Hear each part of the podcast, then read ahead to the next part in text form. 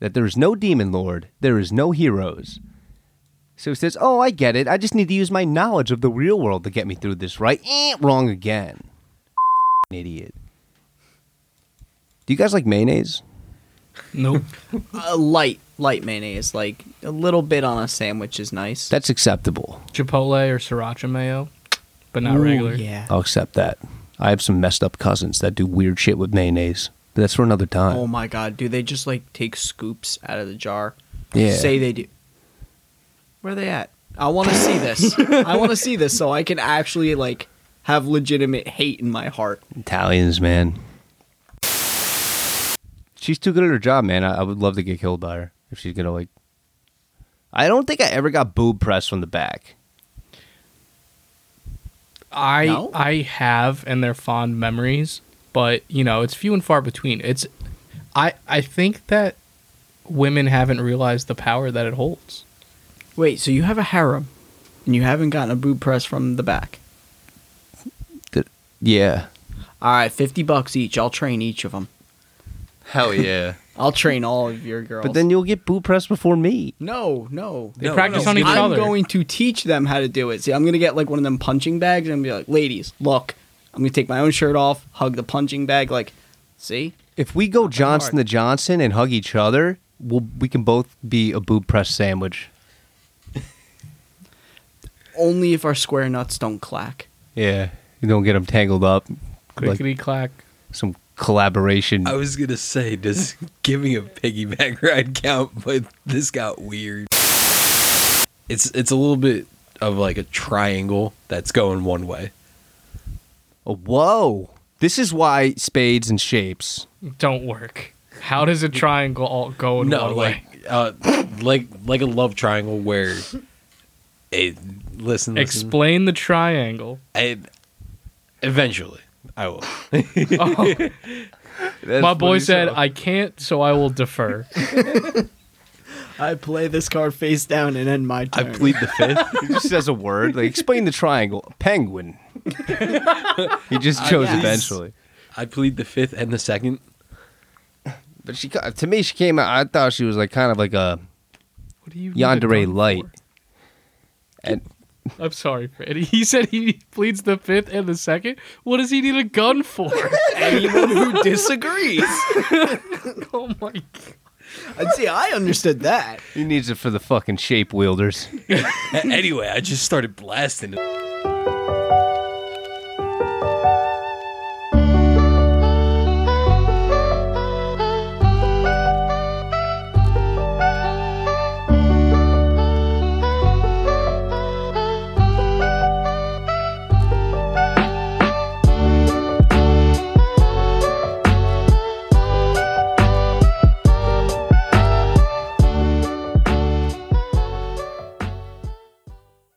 Okay, so I guess we'll uh, smack into the executioner and her way of life. Virgin Road. Give me the deets, baby. I want to get sold on this show. Man, it's it's point one off of being a perfect six point nine on my anime list. Nice. Almost. Out of JC staff, and knowing that this is a mature shonen esque, because a lot of battle, a lot of hype, a lot of honey, but it's got that Yuri girl love theme going to it with the relationship. There's no dude love interest. Forget about it. Oh, there's no Sabikui, no Bisco. No, none of that. Opposito. Source is a light novel. And hot diggity dog. I know uh, we were very hyped for this. I've been hyping it up. And I've been going down your guys' throats like some lozenges about watching this.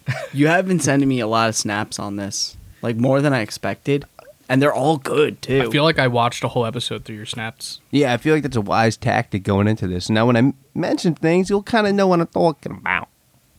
we are fools, Lego. But Spades, I remember Spades checked this out before me, and he called me. He's like, dude, Yeah, first episode is- had had me hooked. I said it in part one. It's, and I still think it's true now. that I think think about it. But if I think about it more, who knows? But it's one of the most impressive first episodes of an anime I've ever seen. Wow. That's Honestly, kind it- of a big one. it should be higher in rating. Like that's that's my opinion. It shouldn't be sitting at a six point nine. It should be up there like Kongming and like all the other animes that we that you guys covered. But like this I I wouldn't even consider it a sleeper pick, but like it has the aspects of a sleeper pick. Yeah, I'm just waiting for it to get its proper. Spotlight blow up. Yeah, Dude, it's the Go. HIDIVE jail. it is. Yo, perhaps so. But I'll read a synopsis. You guys did a splendid job on yours. I was about to read it, and you guys like said it, so I didn't. But an average student, Muto Mitsuki, suddenly finds himself transported to another realm, summoned by the king of this world for the remarkable power he supposed to he is supposed to possess. Muto is thrown out when it appears he has a lack of special concept in the I think they call it pure concept in the anime, right, Spado? I believe so, yeah. Moping about, he encounters a priestess named Menu, who explains that Japanese people like him are known as lost ones, and such individuals never fail to have special concepts, which is their abilities, their powers, their isekai protagonist super OP power. Uh, Menu elaborates that she is part of a church that helps abandoned lost ones integrate into society. Lost ones are isekai protagonists. She invites him to spend the night at her church. Ooh. Uh, where the two can probe the nature of his ability. Eventually, they discover that Muto's special concept is actually incredibly powerful and dangerous. While Muto celebrates, Menu shows her true colors. That's all I'll say. Menu's goal is not to assist lost ones, rather, it's the opposite. Due to four infamous incidents where lost ones caused monumental damage, the church has ordered that the foreigners all be assassinated as soon as they are found. With Muto getting mutoed, Menu must next dispatch the other lost one summoned by the king, Akari. And this is the love interest. And she's like the bubbly, positive one in the relationship, the silly one, the one that likes The to live in the moment. Yeah. And Menu is the serious professional one. So it's a good it's a good balance. It's a nice relationship. Mhm. And wow, that synopsis, like I was gonna say something like if you can go into this anime absolutely blind, like incredible uh, buff Experience. to your experience, like phenomenal. But it, it, it drops the shit in the synopsis that I skipped over. I did too. I'm going to be completely honest. They they just straight ripped the first episode. You, because, I mean, just looking at the cover art, reading the synopsis, obviously that's a dead giveaway. Or watching a PV or trailer, which we all did that, you would obviously Yeah. know it's about two girls that fall in love, they go on an adventure or whatever, and like there's like some assassination stuff going on, and she's supposed to kill the one, but then they fall in love. Like that's what we knew going into this. If you go in blind, and you're like, huh, what's this? This main character boy gets isekai, looks very average, and then something happens to him. You're like, whoa, what the fuck? Hit So you that with the literally subversiones. that happened to you, Spades? I completely blind. I didn't watch the the the video. I didn't read the synopsis. What a miracle! Yeah, because he wasn't with us on previews. He joined the frontier right off the jump. Right. yeah, so I I literally went into this, and I, as soon as that first scene came on, I was like, "Franny, this is a fucking banger." Wait, so he dies? It's my fantasy that that shit happens in anime and I get cut off guard in any show. Like, Not not like a fantasy seeing people die, but just that expectation being super super averted, overted. That's kind of cool. Yeah. Mm-hmm. Yeah, I like that as a concept. Just like, here's this thing that we're going to present to you as the main character, and then he just gets killed off rip, and he's not actually the main character. It's like what mm-hmm. they should have done in Attack on Titan and just killed Eren from the start. yeah. He did, I don't know, man. He, once he puts on the supreme jacket, though, Yo, he do be dripping. That's a whole melting ice cube of a man. Okay. Well, I want to talk about the OP for a little bit because that's why I like You tell. store. The executioner under her way of life. Holy smokes, dude! Check it out on HIDIVE, or you know, go mid ocean on it. Just do stuff in the ocean. Yar. Uh, OP sounded weird to me. I don't know if you remember Spades. I know you're like you got I, I, I everybody except for me likes to like skip the OPs. I know Lego's an OP appreciator, and you are too, Pink, but you, you don't like the I tr- spoilers. yeah, like I, I'll listen to the OP, but I try not to watch it because they always give away stuff. Well, there's two types, right? There's the ones that just do like funny like haha stuff where it's like doesn't actually give you plot points and it's just like characters doing goofy stuff. Yeah. Like in your boy Kongming, that's kind of what that one was. But then there's the other ones where it's just like, here's what happens in the next ten episodes. Well, yeah, that that like the, that time I got reincarnated as a slime, uh, the whole OP is stuff that never happened in the show. I way prefer it when they do that because I also Same. agree. Like getting spoiled from the OP is kind of annoying, but it's also like something to look forward to when you see a character you haven't seen yet, and you're like, oh, I wonder what that person's gonna be like. So there's like give and takes. or like if you another reason I like to skip OPs is like I bring this up a lot, but Hunter x Hunter is the biggest contributor to that. Like if you could go the whole season and then afterwards go back and watch the OP, you go, holy shit, the, it, the whole season was right there. But was it symbolism that you know in hindsight now? Yes, very much so. Especially with the uh, Chimera Ant arc. It's So- like all right in your face, but you didn't understand it until like and you're you just watch it. blindsided by the. Yeah. It's the same song every time in Hunter Hunter. You know? Oh, You can cut that. That was a very bad rendition of it. Yeah. That's So, way better. As, as far as as far as this OP goes, I don't really remember it because I watched it the one time and then I skipped over it every every other time. Well, like what you guys were saying before, I think um, pick like Hunter Hunter. Like they, it, it's just a matter of if they nail how if they're clever with their symbolism or if it's too obvious and blatant. And I, I just like to point out some symbolism in this one, but it just sounded weird to me. Like I don't know if the volume wasn't mastered or like it wasn't normalized for this OP, or maybe it was because I was mid ocean when I was watching this. And maybe it was like the streaming platform I was watching it on. But the singer voices and the instruments they just didn't seem to match up like like it almost sounded like it was recorded live but i Ooh. could tell maybe it was the pacing i could just be completely wrong but i could the song i can tell right off the bat it grips johnson. Like vi- violins and pianos enough said. Oh yeah. like we love that. But i really don't know. I guess i'll see soon. But if it was a live performance that would be respectable. But the song is cool. I just wish i could because i youtube it and i get it good quality and it sounds great. Uh, the, the symbolism is dope. Here, let's hear this. But that opening animation with that piano motif that I learned from Takt Op. Destiny research.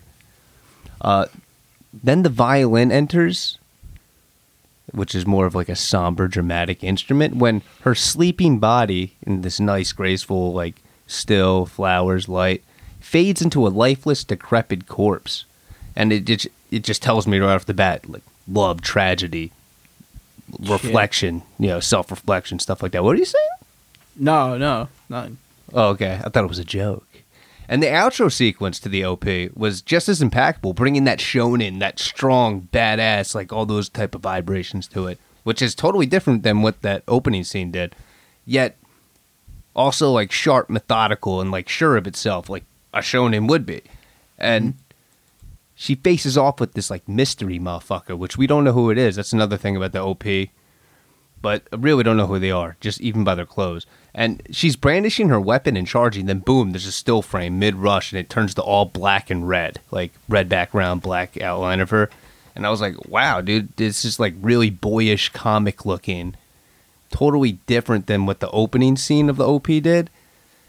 It was, and I was like, it's a nice balance of symbolism, like almost black and white. Like you're gonna get this serious, tragic romance, self reflection, but you're also gonna get high octane fights. And I was like, dude, that's I liked it, respect it. The symbolism was subtle and not too giving away of anything. And that ending song, the ED, strong start. Really liked it, but then it got valiant and like upbeat, and I'm like, that's where it kind of lost me. But that's just me. Like I, maybe you guys too. I'm like, you know, I, I no, I like it sad. I like it here. Close the door. Like, you know, shut the blinds. It burns. Were there trumpets? No, no. No, I don't know if I'd like this Uh, Valiant. yeah, you're a trumpet. If it if it doesn't whore. sound like Gen three Pokemon music, I don't want it. in the art and the ED, uplifting vibes with some like watercolor animation depicting like very broad symbolism I can only imagine. I couldn't even tell. So that's cool too. Keeping it cryptic for the Nice. boys, for the you know five heads like us. Give me what we want. My hairline's right above my eyebrows. I don't have a five head. My Oh, shit's a interesting. three. Yeah, dude. This makes for sick art. But the the soundtrack, do you remember anything about that, Spades? Honestly, n- I didn't pick up any like soundtrack s things. I was more tied into like the animation itself. Yeah, Like- which is very similar to something else I'll mention next. But dude, those melodies and scores they weren't bad, and there is a Spanish guitar theme when things get epic. Oh, like like Ahsoka's. I was thinking more like the legendary Guts versus a hundred men moment. That's pretty epic. I don't know if that was in all of the Guts adaptations, but it was in the movies on Netflix. That might be why I'm not like remembering it so well. Okay, but that works, and I don't know, it works. It doesn't feel like a duplicate. Duplicate is what we like to say here. We don't, but now we're going to. I was gonna say we do now. Yeah. Pooplicate. Pooplicate. You tried to Say it. copy me, but it's poop. It's with two P's and two O's. Pooplicate. But I'll, I'll talk about the traje- the trajectory of the anime, kind of like what we were saying, Spades. How we don't know why it's more not more popular. Maybe because it's very more mature.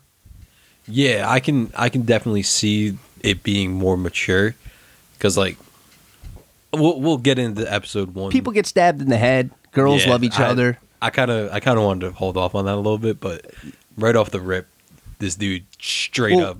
I didn't say anything, but yeah, you're like, I don't, I don't spoil it. I'm, but I'm gonna spoil it. said someone gets stabbed. I mean, I'm I gonna got spoil it, but someone. I'm gonna spoil it. Someone, yo, who knows? People get stabbed, dude.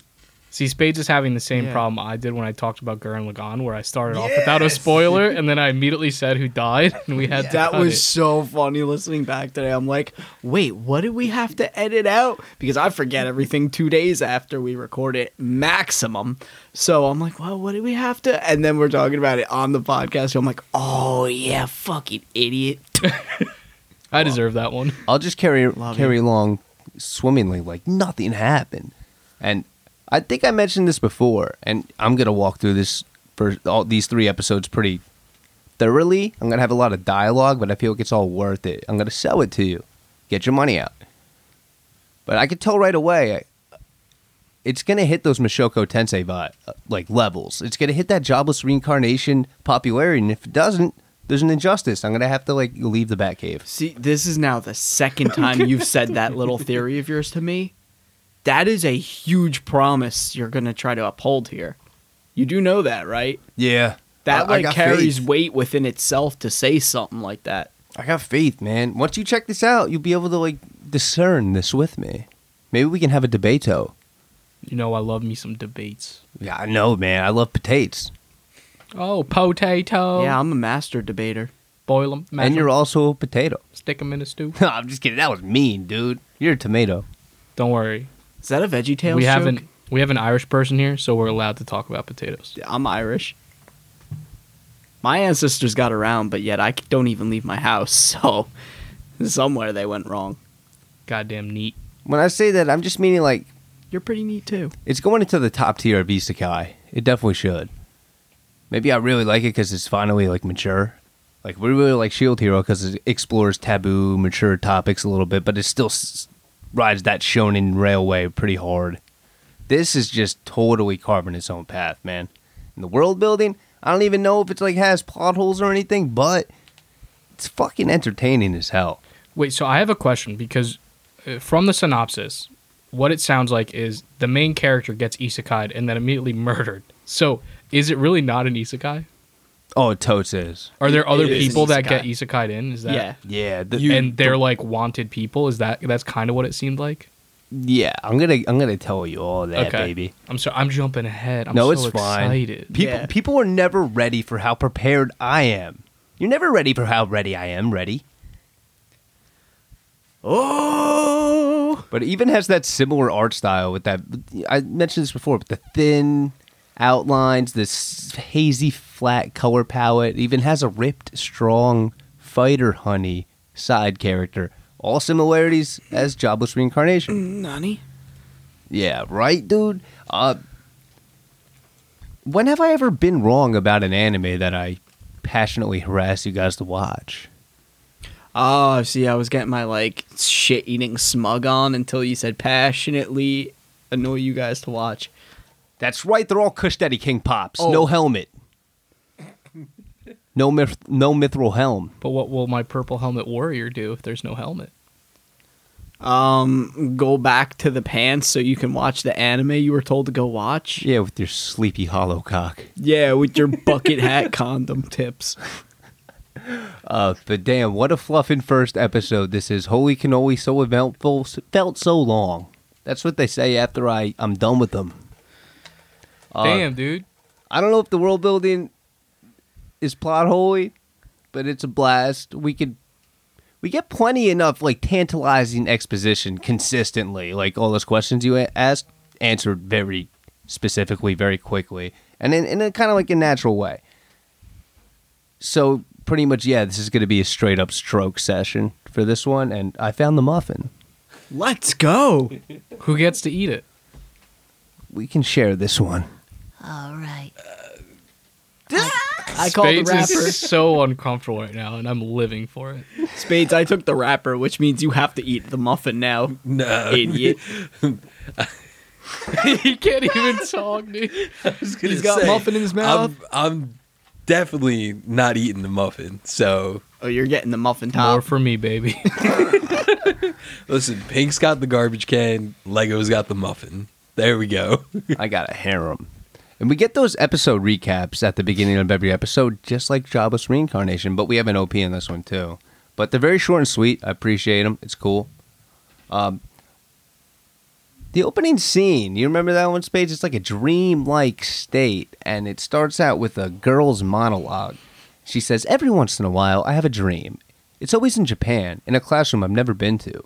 I'm friends with everyone there and one of them is my very best friend. That's the dream I have sometimes. And boom, lightning strikes. Bang! Snaps back to her real physical state. It's raining. She's standing over a young girl in a school uniform, even though this is more like a fantasy setting now. And she's laying on the ground dead, bloody. And I was like, oh, whoa, okay, so that's her killing another isekai protagonist. And that's just the opening scene? Very first scene, yeah. Holy mackerel. yeah, it gets harder. Yeah, it does. Main character, psych, right? Like we were saying, like we were alluding to. Like I wish this show. I know it was hard to do with like all of its advertising. They have to advertise what it's about, and then you see this guy, and you're like, "What the fuck is this?" But two characters get isekai'd into this fantasy world, and it's taboo to do this. It's not good because what I ex- explained in the synopsis, they're so powerful that they fuck the whole world up. There's been four cl- great calamities, which I'm I'm guessing they equivalate. Is that a word? They it is. equivocate, Equivocate, yeah. perhaps, to the four horsemen of our world, right? Like plague, uh, crabs. Is that fucking b- blue balls and being- Akabi Sailor's feet. yeah, and Oh, feet. God, those those are the horsemen. Or if you want to keep it anim- anime related, you can say like Shield Hero. Yeah, and Discord mods. Tier three Valkyrie subs. Spades only. Uh, yeah, so Tier four. It starts off with the typical young brown haired male school uniform protagonist. Basic as hell, but for a reason, it's cool. Who's excited to find out he's isekai? Because people treated him like booty trash in the real world. And I'm just going to refer to him as Boy Lost One. And I'll explain why in a little bit. Boy Lost One gets kicked out of the nice holy roly. All right, so I didn't realize the synopsis like said all this, so I can skip this Franny Note shit, dude. But he gets kicked out. Uh, They're like, oh, his power is null. Eh, get him out of here. He gets kicked out pretty much left for dead intentionally. God, I miss those games. Oh, Left for Dead? Forget. Yeah. I mean, that new one came out, but it kind of already like got Flopped. forgotten. But they all do that. They all kind of like lay under the dust. But yo, back to execution in a way of life. Yeah, man, this is where I write down going in absolutely blind would be dope, but it seems like they make it nearly impossible for that. Except for Spades, he always does the impossible. So good for you, man. You Shout got out you- Spades. He got swooned. He got swept off his big ass feet, his big old man feet. Yeah, his size 48s. Damn, the, They're size 11, but all right. Nah. I was gonna say, I hear they- you walking up to my house sometimes, man. Like you're We're- either wearing we'll like an old school this. Suba suit with your Musical.ly app installed in it, or you got take me size back in 48. time as well. uh, Spades, I have a question for you. This is like extremely important. When you buy your shoes, does it come with clown makeup? Because I would assume only clowns have that big of feet. Nah, I get it from Pink.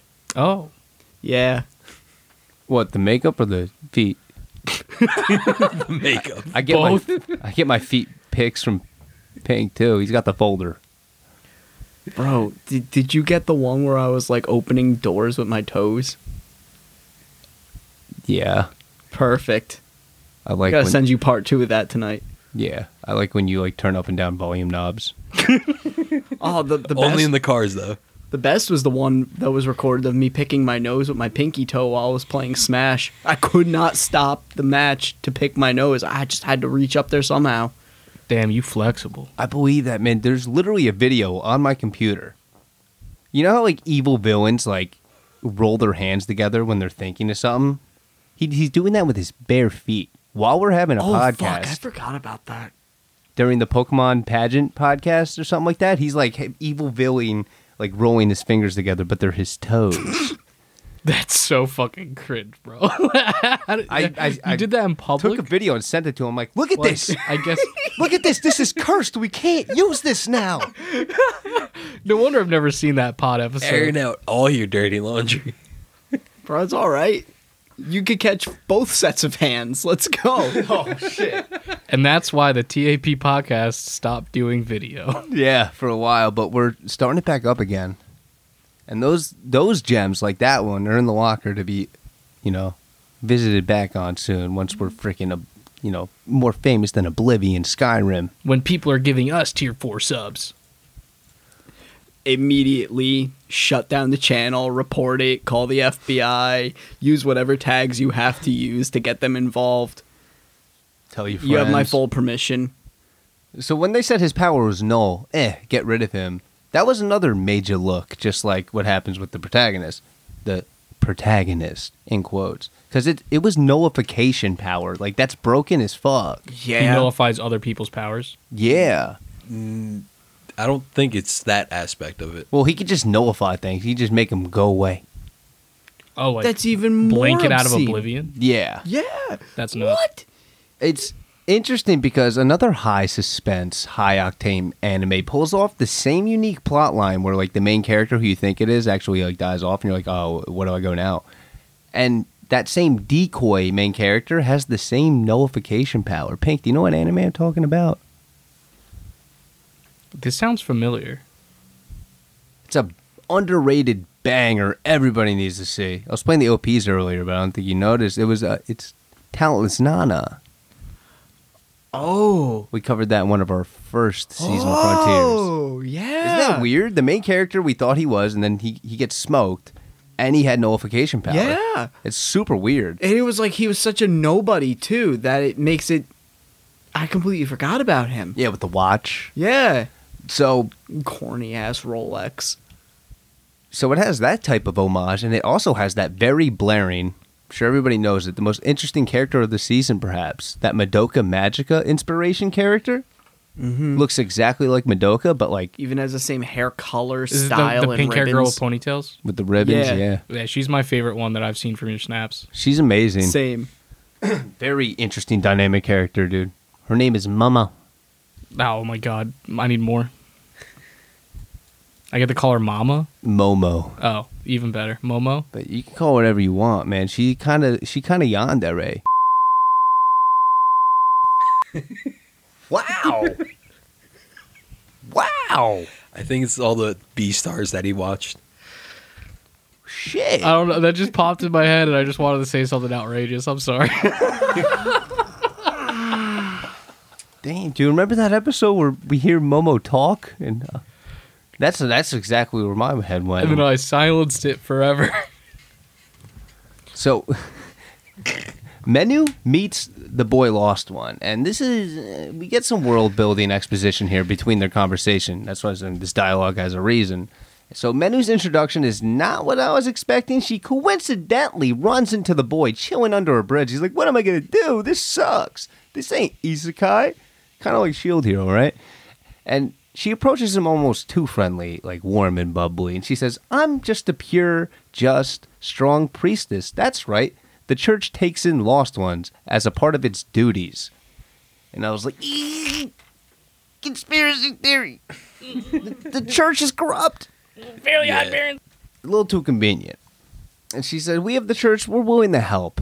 You know, and the and the lost boy lost one. I don't even think we get a name out of him. That's how unimportant he is. He's like, "Really? Because I could use like some money." And she just cuts him off with this like crazed blank stare with her red eyes just like wider than my shoulders, Well, laying back. And she there's still the chill music playing. She's like, "Maybe in your dreams, deadbeat." I was like, "Whoa, what the fuck?" But she she broke his hell too. But he begins to toss out assumptions about basic isekai tropes, like bouncing an offer, and she answers nonchalantly with all like unexpected answers, as if she expected them. She seemed like she was very used to this. She's a cold killer. So my thoughts is like at first it's easy to mistrust and not like this main character, but man, she is very interesting and very much like the nucleus of like this banger of an anime it's gonna grow slowly. Like, I feel like she might become people's favorite character towards the end. Where obviously everybody loves Momo right now for a reason. She's great, so dynamic. These characters really. Um, Menu tells him that there is no demon lord, there is no heroes. So he says, "Oh, I get it. I just need to use my knowledge of the real world to get me through this." Right? Eh, wrong again. Fucking idiot. Do you guys like mayonnaise? Nope. Uh, light, light mayonnaise, like a little bit on a sandwich is nice. That's acceptable. Chipotle or sriracha mayo, but not Ooh, regular. Yeah. I'll accept that. I have some messed up cousins that do weird shit with mayonnaise. But that's for another time. Oh my god, do they just like take scoops out of the jar? Yeah. Say they do. Where are they at? I want to see this. I want to see this so I can actually like have legitimate hate in my heart. Italians, man. You already have it. Well, she knew what mayonnaise was, and she thinks it's nasty, so I don't care if she's a killer. I think she's really cool. That's fair. And she also tells the Lost One that Lost Ones have been coming to this world for a very long time. And I'm like, huh, this is really cool potential world building dynamic. Like, what kind of tech, what kind of recipes, languages, like weapons or tropes did this new world adapt from all these Lost Ones from our world? And, like, did they even all come from Japan? Like, or the same world we're familiar with? But oh, wait, dude, there I go again, jumping to conclusiones. Because, uh, that was told to me after I unpaused it. So all the lost ones come from Japan. So inherently, this world reflects the culture in many ways. Uh, Boy Lost One then realizes they have been speaking Japanese the whole time. So like you kind of were saying with Kongming, like they, they they give that nice like they skip out on giving us a plot hole, which is nice. But that original thought, dude, that passability, it's still it, you know might be other kingdoms pulling homies from other places. Like I really like Shield how Hero. yeah, and like I'm standing on a million motherfuckers Oh yeah. where we get the American. Remember that? That it's season two. The, he was the blonde one, right? She was the blonde filmmaker that they made that YouTube video. Yeah. But I, just thought it was now. cool. She was like from America and she had like all this different type of culture and knowledge. And she was cool as hell. And she would hit on the shy girl and make her all blushy. So is it people in the war in the world that pull the people from Japan? Yes. Okay. They summon them with like a ritual. Oh, interesting. And during the ritual, once the person gets summoned, they literally pull up like a skill list and it tells them what power they have. So like that that's how we knew this guy had null. Gotcha. I thought he like went and did some test or whatever. I- Yeah, I didn't no, realize the- that was like he got summoned and immediately they're like, "Oh, this is a fucking broken toy or something." yeah. Like, oh, this one can use his feet as hands. Put him in a trash can. Well, that's that's why like He's when gonna they be heading there anyway. Don't worry about that. Don't worry about that. that's why when it said null, they figured they just summoned someone without a power. Makes sense. That was a little major look from the writing. I thought that was sweet. But yo, here's some like important short tour info dump stuff. She says there are three classes here. Third, are the commons, everyday people, 90% of the population. Second class are the noblesse. Might be familiar with that term. But these are the ones in charge of government knights, nobility, royalty. The first class are the Faust, which is the church. I'll probably just say church. Like me, who serve the Lord. We're also in charge of regulating any noblesse who violate a taboo. So that's that shit. So summoning lost ones is taboo. We know why. Boy Lost One says, Well, are you going to arrest the king who has summoned me? And she says, I'll report it to my boss. I'm busy with the noble mission of aiding people like you, the penniless, the homeless, and the, you know, virgins. You pathetic kid. Thank you. Thank you. Finally, a representative. And, and she's like yawning and stretching as she says this, like, like me, showing me that like she's been doing this for a long time. Yeah. Disinterested because it's just routine. It's cool because it makes me like really dislike her at first.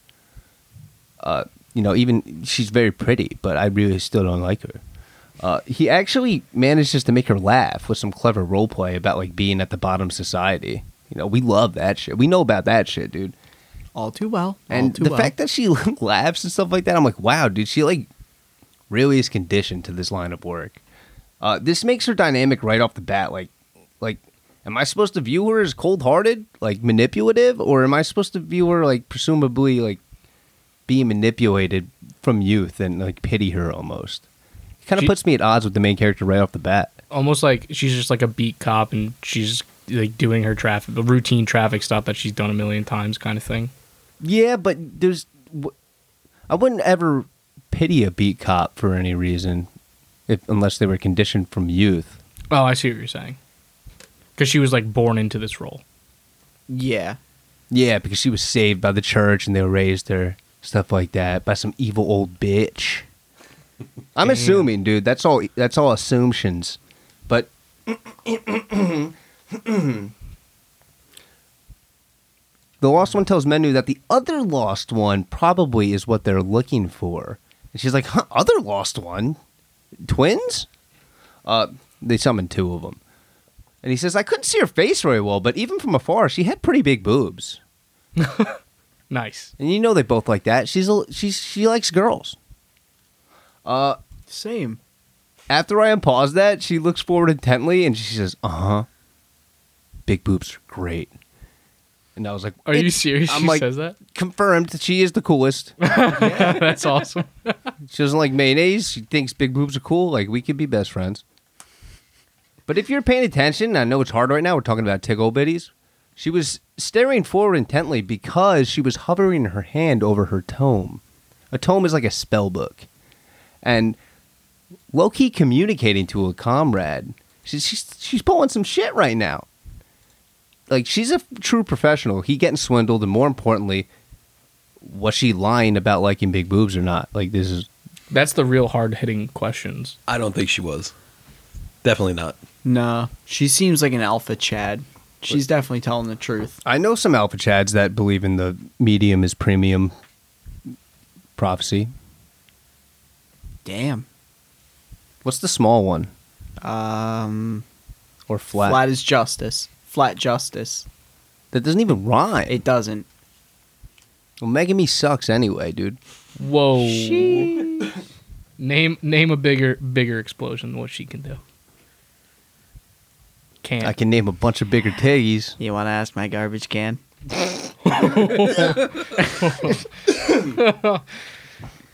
Fuck You know? yeah. I tip my hat to you, Pink. This is where we Thanks can for the see. bucket.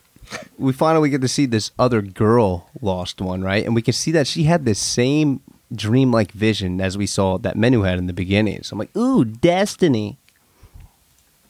So she takes her. This is what we heard in the synopsis. She takes her back to her church. Yeah, come home with me. I'm like, ooh, this is getting spicy, dude. But it's ghetto as hell, dude. That church is like rickety as hell, dude. It's got holes in it. It's like growing moss, tiny. Yeah, like Tiny. it. It looks like it hasn't been tended to in in a decade or so. Like if I was the boy, I'd be like, this is sketch, this is red flags. But like, man, she might be freaky. But it also might be a sign that she's like this.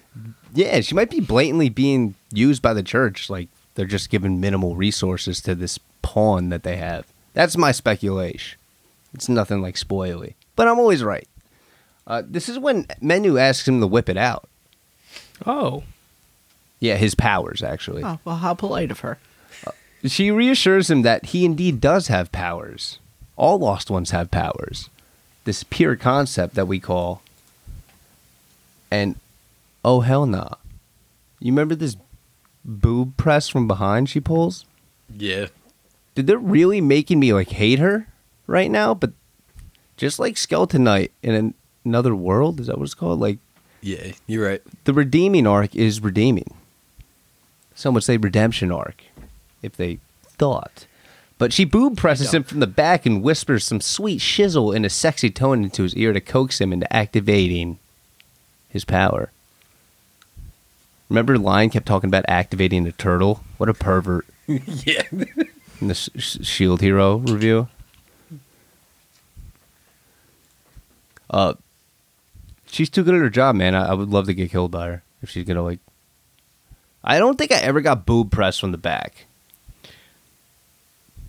I No? I have, and they're fond memories, but you know it's few and far between. It's I I think that women haven't realized the power that it holds. Wait, so you have a harem, and you haven't gotten a boob press from the back? Yeah. All right, fifty bucks each. I'll train each of them. Hell yeah. I'll train all of your girls. but then you'll get boot pressed before me. no, no. They No, practice no, on each other. I'm going to teach them how to do it. See, I'm gonna get like one of them punching bags and be like, "Ladies, look, I'm gonna take my own shirt off, hug the punching bag, like, see, If we go Not that Johnson hard. to Johnson and hug each other, we'll, we can both be a boob press sandwich. only if our square nuts don't clack." Yeah. You don't get them tangled up. Like Clickety clack. some collaboration. I was gonna say, does giving a piggyback ride count? But this got weird. Yeah, fast. yeah. I think that Okay. does count. Yeah, That was way too wholesome and boring. yeah. Yeah, how dare you, Spades? I wanted to jump in before Uh, you my guys name's started talking about and my clacking. uh, favorite sex position Clacking is, nuts? Um, yeah, but missionary. We clacking nuts d- and docking in, in a boob press from behind sandwich. And you're over here doing piggyback stuff. Well, you, gotta guys up your just cringe. jumped into it. You didn't. You didn't even give me a chance to talk. you gotta assert yourself, Spades. Yeah, yeah. Well, when- insert yourself. When when they're talking about square nuts, I don't. I don't know. Oh, you don't have any experience. I yeah, see. he's got he's got hexagons over there. He don't know shit. Uh, We don't bring up shapes in front of spades. Yeah, he starts that's getting just violent. words. Like his iconic third eye on his forehead starts opening up. He gets extra TN. bloodshot. So unironically, his power is nullify. I told you guys this the power to nullify anything, dude. Shout out talentless Nana, and he he quickly expresses his relief. He's like, and he like laughs, like, you mean I can get rid of anything in my way if I don't like someone? I can just like make them disappear? And I'm like, whoa, dude, this guy was like really innocent before he mm-hmm. realized he had powers. How quickly the tables turn. Yeah. I'm like, dude, this anime is like already like make. I mean, I I actually have Kanye West's brain, so I think crazy all the time, but it's really making me think. And then out of nowhere, she launches a knife straight up into the side of his head as he turns around, like out of nowhere. And that's like that probably like took Spades right out of his socks, dude. Oh yeah. Well, especially because like there's a little bit of dialogue. He's like, "Oh, I could take anyone take anyone out of our way," as in like he's trying to sign her up to just rummage through the through the kingdom. And then as soon as he turns around, he's like, "All right, let's do it." And then that's when he just straight up gets stabbed and it's just drop. It's just not like side of the head in the skull, like that's not like you don't see that a lot. That's real precision damage. Yeah, just like a lot of strength. And she, this is interesting. It's a cool quote as well. She kneels before his soulless body and says, You didn't do anything wrong. You're not to blame. You've done nothing to deserve death. I'm the villain for having murdered you, and you're the victim. But nonetheless, the lost ones have brought far too much harm to our world.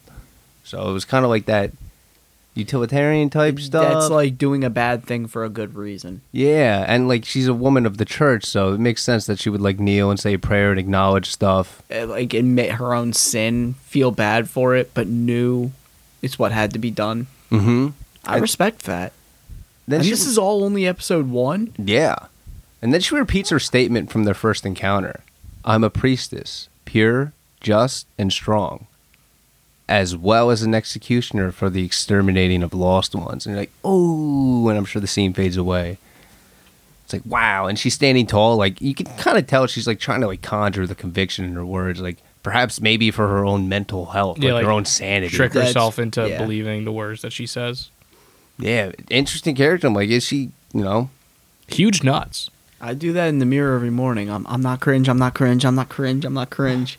It works, dude. That's our It doesn't. That's our chant. Or the one, I'm horny, I'm hungry, I'm tired, I'm horny, I'm ho-. That's what I say to get me through work.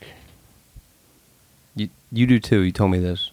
No, I just did, I just know it. I try not to tell people these things. I just sing it sometimes like I have Tourette's. And I'm like, wait a minute, I'm not alone. Never alone. You're never alone. There's other people that like feet. and, and now we know I she, should watch Soul Eater again. she she wields a dagger and a tome, which is I don't I think that's like fucking cool as hell. Badass, yeah. When you got a freaking bladed weapon and you got a spell book. I hate Fire Emblem. So there's checks and balances, and like I'm gonna to- talk about the church a little bit more. The first, but there seems to be some kind of checks and balances where like the church keeps the noblesse in check, the noblesse rule over the common people, and the church serve the common people. It's kind of like a rock paper scissors triangle thing going on. It's cool for the world building, nice That and is. easy and simple. Like I know triangles.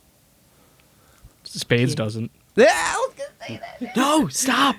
Can't mention shapes. So, He's shape phobic. uh, It's third eye. one one thing I don't know if you you left out or if you're gonna touch in your notes a little bit later. I'm just gonna bring it up now. Um, when one of the people that gets isekai'd, uh, I think she says this as well. Uh, when they die, their power lets off one last burst.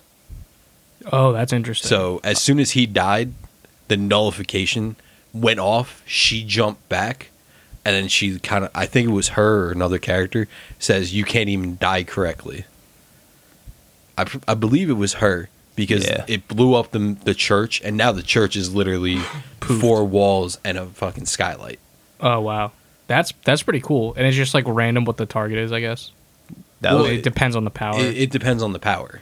That that that will get touched on a little. Oh, bit oh more. yeah, with the girl one with her power. yeah. Because we know from reading the synopsis and the trailers and stuff, she has some sort of immortality. Like she's supposed to be assassinated, but she won't die, which gives Menu time to start like being human again, and like fall in love with her. I guess. I guess we'll see that. See what Akari can do. That's her name. We're gonna find out soon. But yeah, Space. I didn't even see that man. That was when I was like deep in my notes. I guess.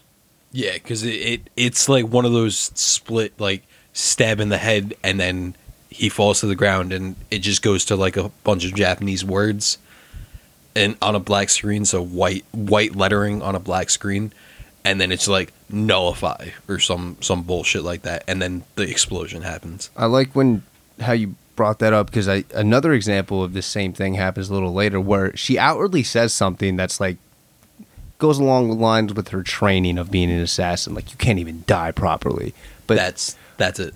but she also kneeled before him and prayed and acknowledged herself as the victim of the murder, kind of like her morality dueling itself. I wonder like how much the the like last power before death is gonna like come up as like I mean I, I feel like whenever there's like a story and they give you a little bit of like that in the beginning, like it's always gonna come up later, you know? It It's like comes up always, again. Yeah, it's always something to watch out for. But that's interesting that they like shoot off their last power before death because I know like eh, I'm pretty sure this is true, but like when humans die, they like shit themselves before they like right when they die. Yeah, that's that's honestly why they're a taboo, because like they get the power because they shit themselves. we're gonna we're gonna go with shit themselves, but as as the executioner, um, when you get summoned, you have your power, and then like you said, you shit yourself if, if when you die. It's that that aspect, but like on a larger scale because you can have you can have any power. Gotcha. Could you imagine like dying and having a magical blowout and a brown blowout? Like That'd probably be the most embarrassing like police finding a body in a long time. Yeah, but you're dead, so you don't care about it. It's not your problem to clean still it up. though, like, could you imagine like what you put that poor cop through? He has to go home and try to tell his wife. He's like, Imagine Patricia, I saw I saw a body today. I, I I don't know how much longer I could do this. I don't know if the pension's worth it. Dude's eyes literally fell out of his head and he shit himself. It was the most foul thing I now. ever seen. Imagine you die, get isekai again, and then someone from that world gets isekai into the world you're in. Do you think that when they get isekai that they have poop in their pants? from the Honestly, first I'd be insulted if they didn't at this point. I should call All Smuggy. right, Franny, keep it going. Hell yeah, dude. Back on the rails, baby.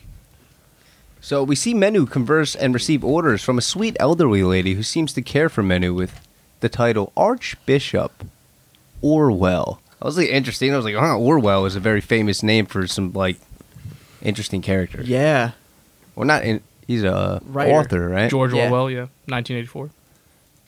Archbishop Orwell recommends Menu to take some time off once she infiltrates the royal capital since it's been 10 years since she's been home.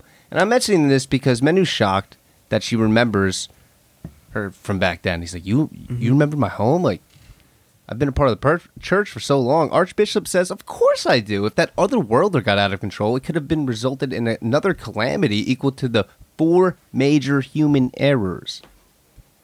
that I mentioned before. Menu was the lone survivor of that calamity, saved by Archbishop. Okay, I was gonna say archbishops in anime tend to be evil, right? Mm-hmm. Yeah. Very much so. Like it's pretty. But this one seems like a nice old lady. But Menu is very grateful towards her because she saved her life, and it's a little obvious, like a little coincidental, a little on the cheek, on the nose, on the on the scrot. What do they call that? On the scrote? What? Wait, what? Yeah, what what are you talking about? tongue in cheek or uh, nuts and that. What is it? I don't. I don't remember. Dude. Dick and balls? no, I am confused. no, bro. But this is why I'm assuming that she's like kind of being groomed and raised by the church, like manipulated for their dirty work. And she even says, "You don't have to thank me. It's your master Flare who we have to thank." And holy smokes, dude! Master Flare's introduction, dude. Remember I was saying how Kongming already deserves to be in that club, that Hall of Fame of the smartest anime characters ever. Put him in the yeah. competition. Yeah. Master Flare seems to be in that Sensei Hall of Fame Super Club. Off the rip, this is all speculation. I'm probably seeing her just flashbacks, but Spades, that character design, Oh yeah, fire, literally, fuego. Like Shoot her name. dude. Honestly, we were like all blown away, away by Mereoleona Yeah. of the Lioness mommy. yeah from Black Clover. She's like her, but I feel like she might be cooler. At least she's got a better nose. Yeah, I said it. You The dare. Black Clover's nose is weird. This is a nose. They're like jagged daggers sticking out of people's faces. Yeah. This is a nose shaming podcast. Just in case the viewers weren't aware. Nose buddy safe. That was cringe, That bro. was great, actually. So wait, does that mean you don't like Nosepass?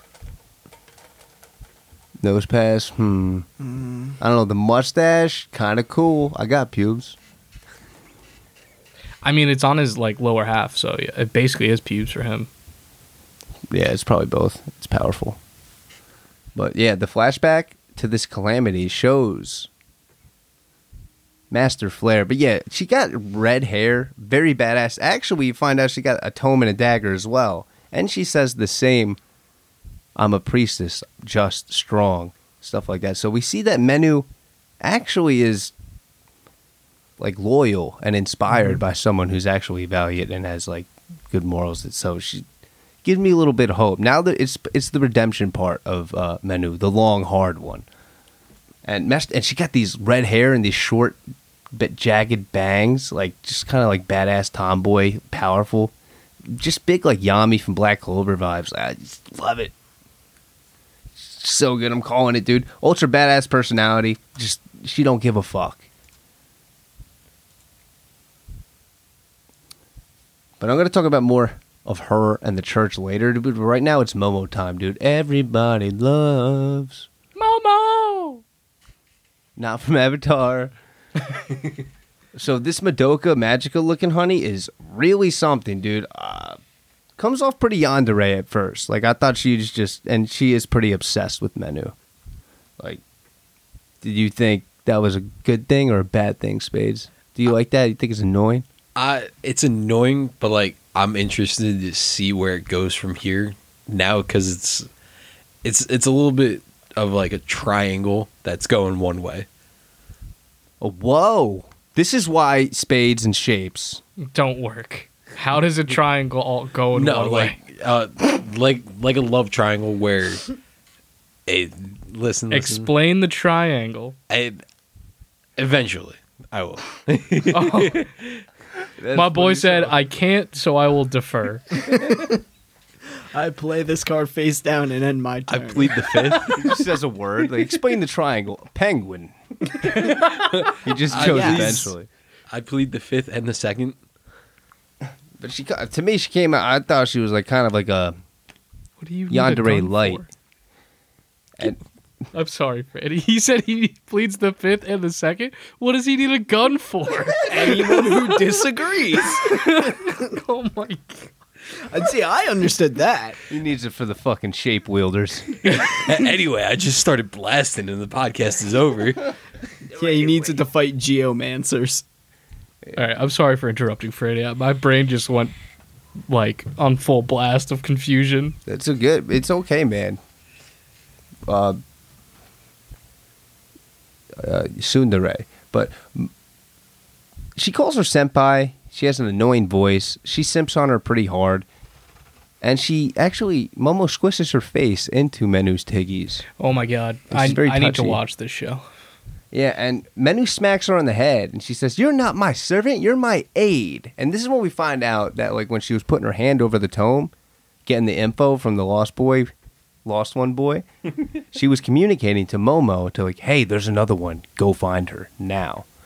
So I was like, "Oh snap!" Momo is like her little sidekick that loves her.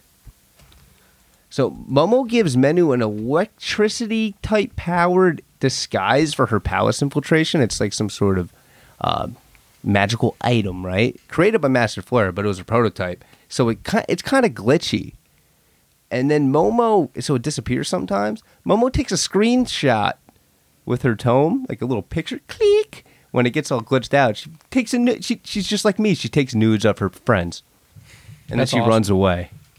So this is the best character. Yeah, dude, it's, it's hard to deny at this point. I don't even, you know, you know me. I'm No, a I'm hipster. sold. Well, it was the the outfit that she put on was a maid outfit. Just just to throw that out there. Yeah, so she already won. The only thing better than maid outfit is when it disappears. And it reminds me a lot of Wandering Witch Elaina, what we covered in one of the seasonals with, uh, remember her best friend Saya that was obsessed with her? Pink, you're the one. Remember uh, Elaina's best friend? Her little friend that was Oh obsessed my with her? god, yeah. That's kind of what Momo is giving me the vibe, very much. like Okay. that. If anyone hasn't seen Wandering Witch Elaina yet, they should. They have to. Seriously discrediting yourself. They have to, man. Especially if you've seen Kino's journey and you liked it. Or if you like big hair witch, uh, big hat witches. Ooh. Momo also casually mentions that she tortured one of the guards, serving the king that summoned the homies. King G is what I'll call him. And I was like, oh, okay. The Yandere thing might actually be real. So these knights, they visit the church. they approach. And Menu faces off with them. And it's cool. These knights, I keep seeing knights, knights, knights. They show up in like military garb. Almost like they're in like a a, a spaceship. Spaceship. It's cool and different. Like Imperial, like gear from Star Wars. Like like what a Gundam homie would be wearing. Yeah, like military uh, Oh, okay, so- so like, military uh, officer garb. like yeah, I'm yeah. thinking armor I see what you're saying. Because it is pretty damn fantasy. There's no tech. But so Menu, this is a conversation. It's pretty cool. So you summoned two lost ones on purpose, so we would kill one and move on. And the knight says, "Only so we can obtain a great power to overthrow the false tyrannical rule." So it's the noblesse versus the false, the church versus the royalty. These are the two contending powers with the people just you know getting shit on all day. Jealous. Spanish guitar music at the showdown outside of the church, and it, it's just super badass. Like this production, they definitely know what they're doing, and It's JC Staff. Like I think it's really cool taking the limiters, the maturity limiters, the child lock off of JC Staff because they do a lot of really good, but you know, regular shonen that doesn't really go there. And here they're doing it in this show. And one of the knights calls Menu an arrogant dog of the Faust. I'm like, oh man, he might be spitting right there. Those might be factoids. That's fighting words, though, without a doubt. And another knight recognizes her OP abilities and techniques, and he's like, those only belong to the legendary Flare. And he gets shook. And I'm like, wow, dude, this is just like that one old lady recognizing Kakashi as the White Fang Oh, I loved that. The grandma on the sands. in Naruto, yeah. And she like gets like PTSD. She's like, no, he's back. It's the the great wolf of the leaf or whatever his n- dad's name was. I think the White Fang, right? White Fang. That's it. Yeah. Yeah. The Great Wolf of the Leaf, dude. Dude, I don't know. Wolf Fang Fist was in my head for some reason. Oh, Jesus. Wolf Diamond. Another knight curses her for being so powerful and serving a fool of a lord. I'm like, oh, I knew this granny was messed up. She rejects his comment and reflects. So this is this is interesting. This is that part where she does it again. This like dueling morality she has. She says, uh, "That monster that you summoned and claims that he was more." And all right, I wrote this weird. Whoops. She rejected his comment and reflects on the monster, meaning the boy lost one, that they summoned and claims that he was more ordinary that she could ever hope to be. I was like, damn, that's like a loaded sentence. Like, I got to break this down.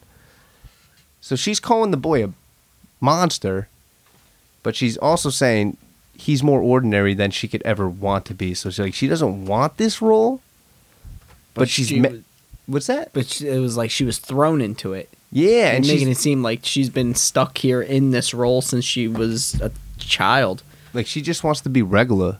Yeah. and she's matching their energy by calling him a monster because they called her a dog and they dissing her lord.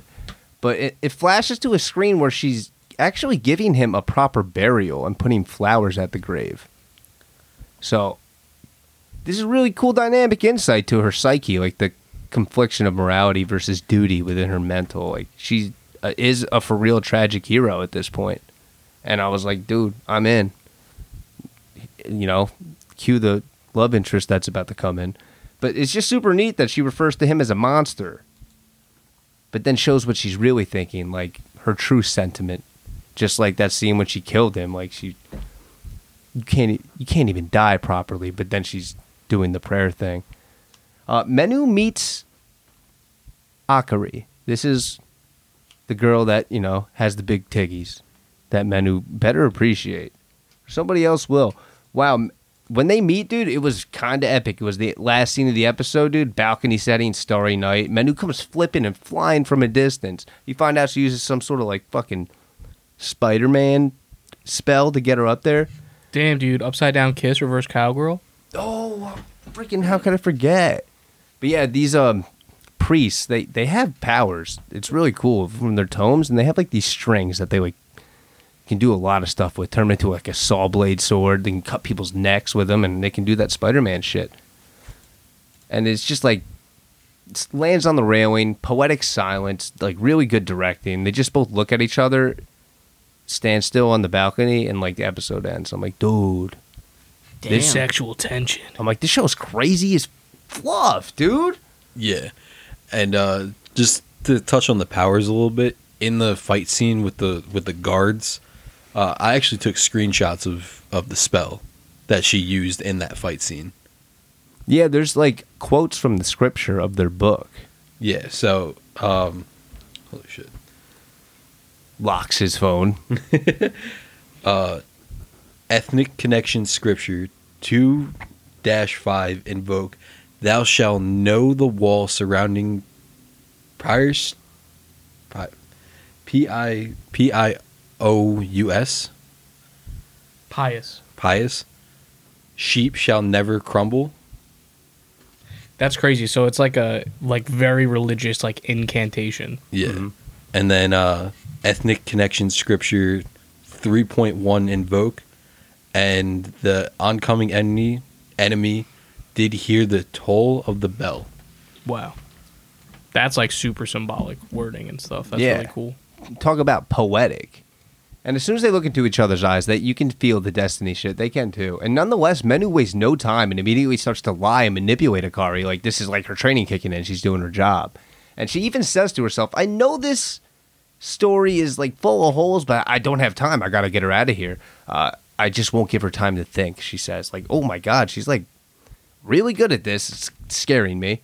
And it's just cool inner monologue effect that happens. Is like this green filter goes on the screen, time slows down, and it kind of zooms in on her as she's thinking. It's like, oh man, it's really cool optic they gave me for when she's thinking. Like, really kept me in the game. And she basically says to her, like, real quick, like, these people are evil. They're keeping you captive. You have power, right? They're going to use it for evil. They killed the other boy. I tried to save him, but I couldn't. I have to save you. Come with me. Like, really rushing. That's some good manipulation for just being pulled right out of her ass. And even in all that suspenseful rush, she managed to get some info about her power, which is really vital. Like, executing as an executioner uh, exquisitely. She's good. And she also wastes no time when it came to doing the deed, as we saw from the first one. Mm-hmm. Minutes into the rescue escape, as they're like running through the halls of this palace, right? She just stabs her in the back of the neck. I'm like, oh, there Yeah, he goes again. She did it in the Gest way ever, though. Like they were running down the hallway, and then there was a quick left. She darted ahead, took a left, and then she was up on the ceiling. Oh, and just like drop down. Yeah, it was like Oh, visually, it was it was phenomenal. Dude, that reminds me of the. Was it Agent Six who was in the royal palace and he hid behind the corner and squatted and he's like, "I've been waiting here for hours for a hot girl to run, turn this corner so I can her titties can hit my face," and nobody came. Yes, that was him. Yeah, she used that tactic for evil. Yeah. Idiot. How dare? Six was just doing a, a, a hero's job. She's got to taint this with murder. Yeah, the only thing you oh, For tainting is this face, tainting my face. So, a cl- like you were saying, fuck.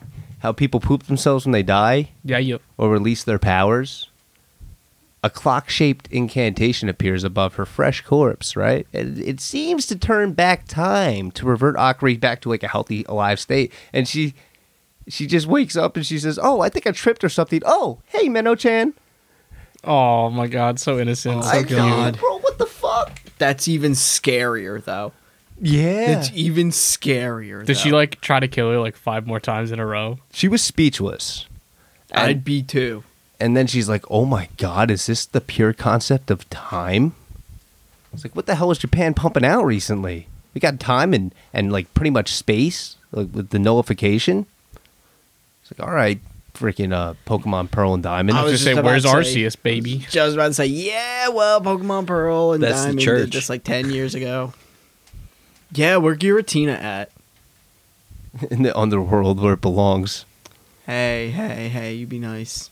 It's not his fault. Hey, hey, I want to be a B star. So Menu fills Archbishop in on the situation through Magecraft telecommunication. It's like FaceTime, but magic. And they recognize the pure concept of time as the most potential disastrous of them all. Archbishop says the more one uses a pure concept, the more it will eat away at the mind before eventually taking over and raging out of control. So this might be propaganda right here. I don't know if this is true. I But honestly that's think huge if true. I honestly think it is because like the way the way they were communicating, it gives me Star Wars esque vibes because like it was a hologram type thing. So it was her sitting in the chair as a hologram, and her sitting in the chair on hologram is kind of like Emperor Palpatine. Yeah. How does that make you think it's true though? Well, I, I I just don't like this this old bitch. So True. That's true. She will know the power of the dark side. Do not let her train her time powers. Do it. Do what? Just, just do it. You didn't tell me to do anything. Do it quick. Do it. I'm losing it. Yeah, uh, yes, right there. Do it. Ah, So good, Ma- Anakin. Menu says, so if it were to grow stronger and get out of control, Archbishop finishes the sentence for her. The sword of salt that melted the western continent into the sea. The pandemonium that devoured the southernmost archipelago, which is like uh, an island. Archipelago, but yeah. Yeah, it's like a Archipelago is a island. series of islands, yeah. Oh, yes, that's right. The material room that took over the wild frontier in the east, the star husk that carved out the center of the northernmost continent and set it afloat. Her power could cause a catastrophe worse than even the four major human errors. So she lets us know what the four major human errors are right there. Just like continent destroying powers. Just four possible prequels in the works right there.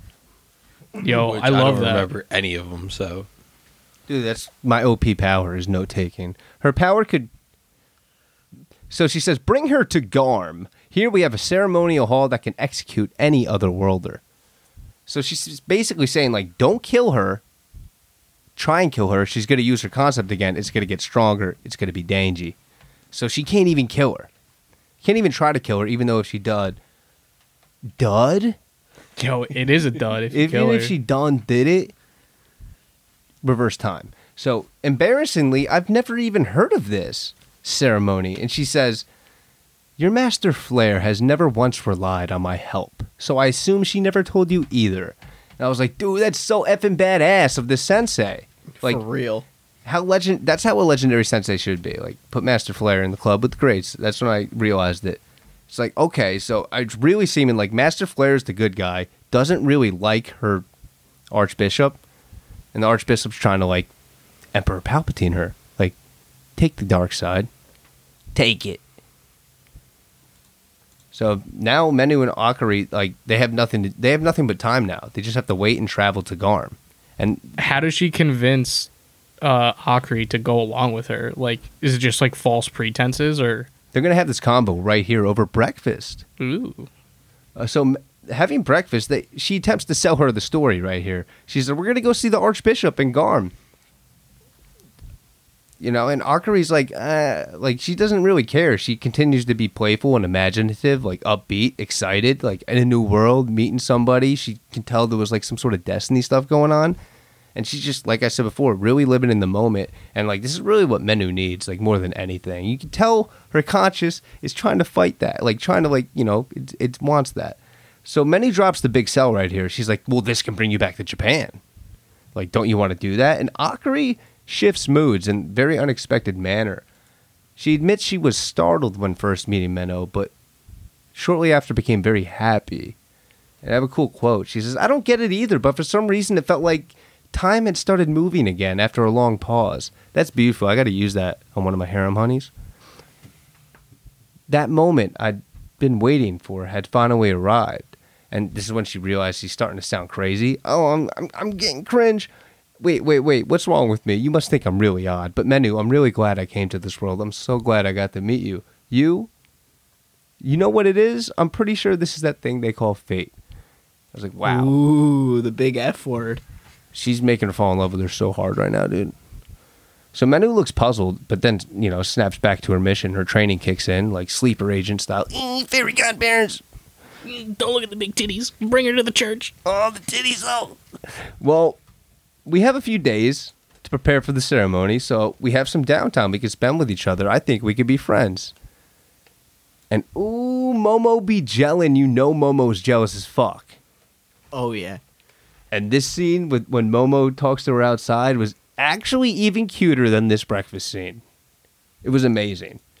Because we saw this one like uh very aggro version of Momo before with the picture and the outfit. But now we get to see really cool stuff. And I thought for sure she was like just Dev trying to kill her at this point. Like yon- classic yandere shit. Mm-hmm.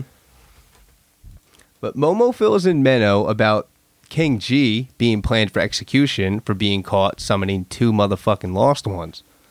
And in a pouty tsundere type manner and voice, she, she's like, Seeing the breakfast I prepared for you chowed down by Miss Boobalicious in there was really infuriating. And that's just all she calls her now. Boobalicious. Miss Boobalicious. I thought that was like a one-time thing through the one snap you sent me. No, it, it, me too, but then it happened like five other times. So I'm like, I'm here for it. Yeah, favorite let's go. I wrote, damn, okay, actually adorable. She offers just to kill Akari immediately, but then they both know that's too risky for the pure concept to develop. So she bought herself a ticket as well on this train ride. We about to get a train arc because she would. Ra- she said she would rather die than let Menu go alone with that lost one. And she's like, while she's saying this, she's like looking away and looking at the ground with her like hands clasped, clasped beh- behind her back. Dude, I just can't think about boobs in my back now.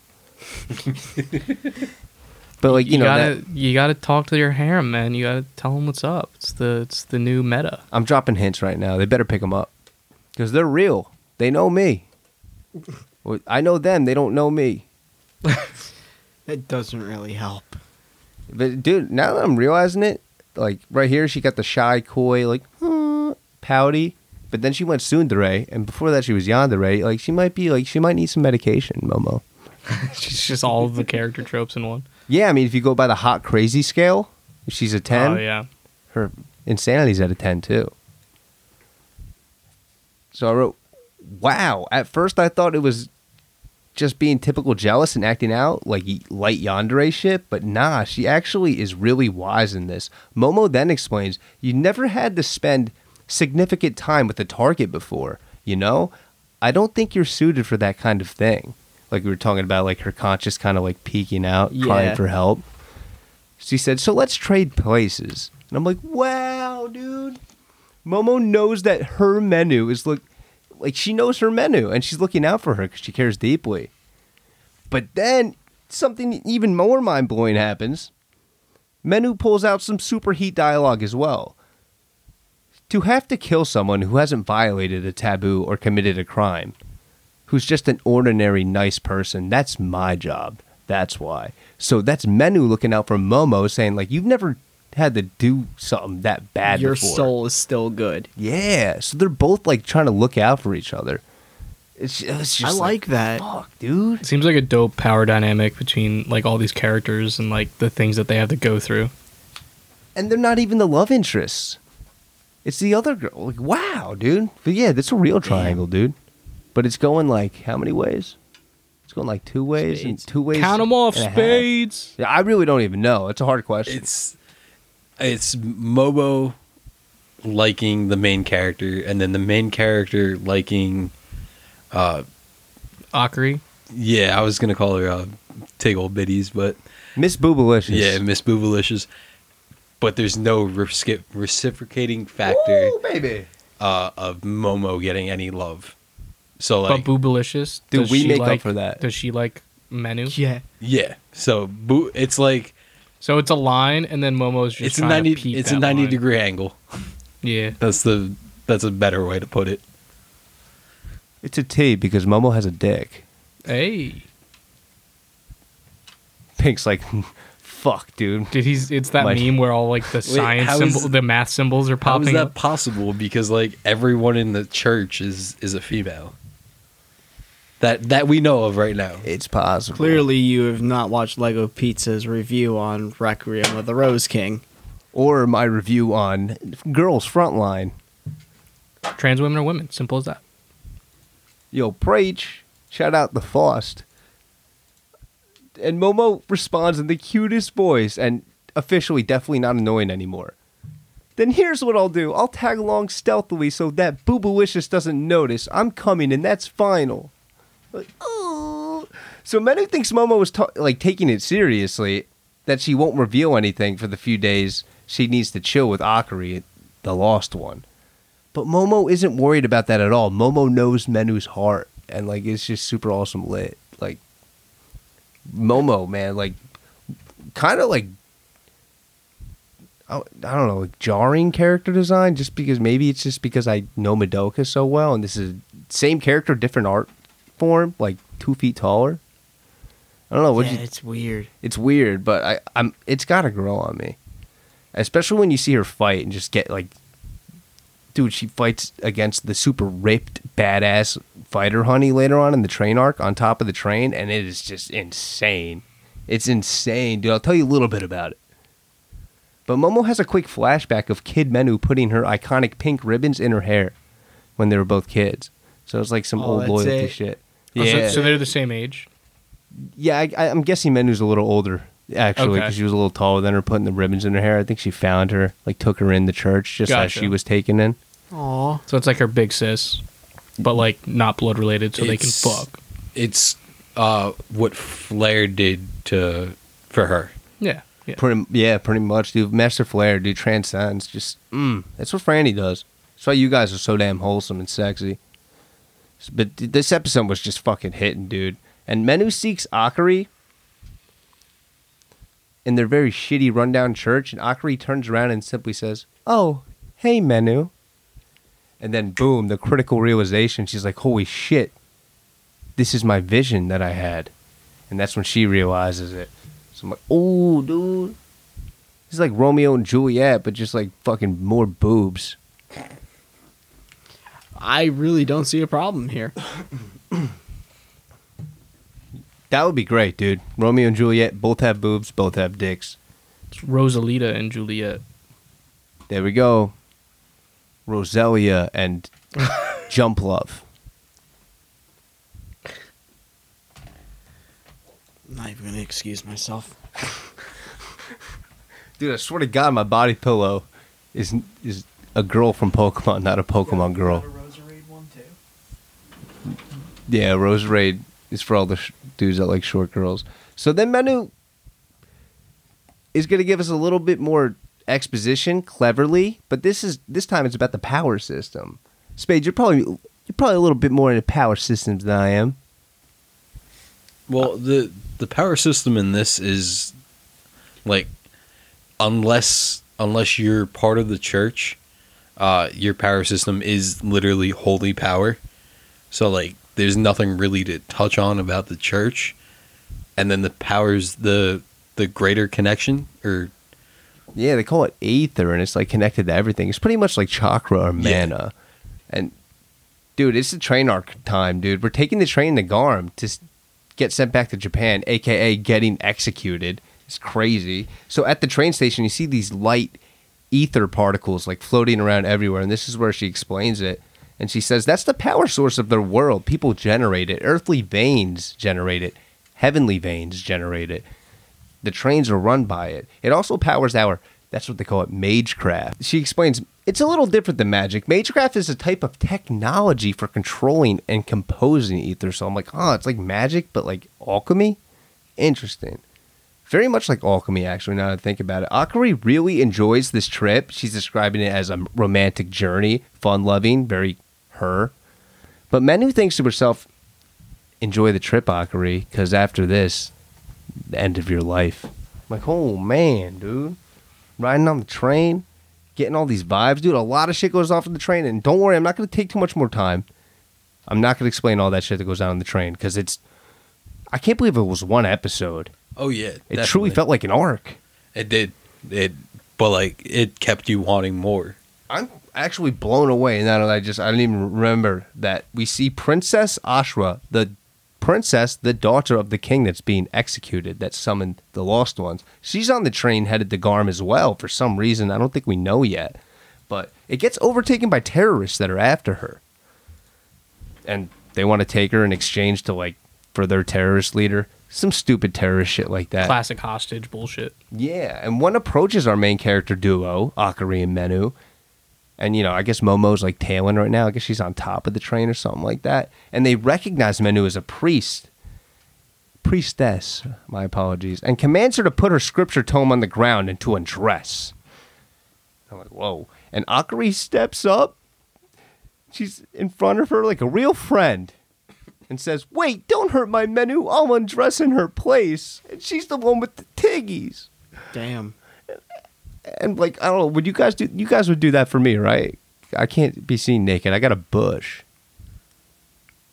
It looks like Tangela Like smoking a cigar. asking if I do this? Absolutely. Hell yeah, good. Absolutely. Do you, you think I wouldn't give a chance to scar somebody like that up? You're out your damn mind. Well, it's your your junk compared Mm-hmm. to my Tangela looking like it's smoking a cigar. And my iconic third nipple. Yeah, iconic. Meanwhile, Momo handles business on another cart and threatens to saw a terrorist's head off with a jagged thread if he doesn't talk. And then she proceeds to saw before getting the information. So she cut him a little bit, probably like a maybe a fifth of his neck.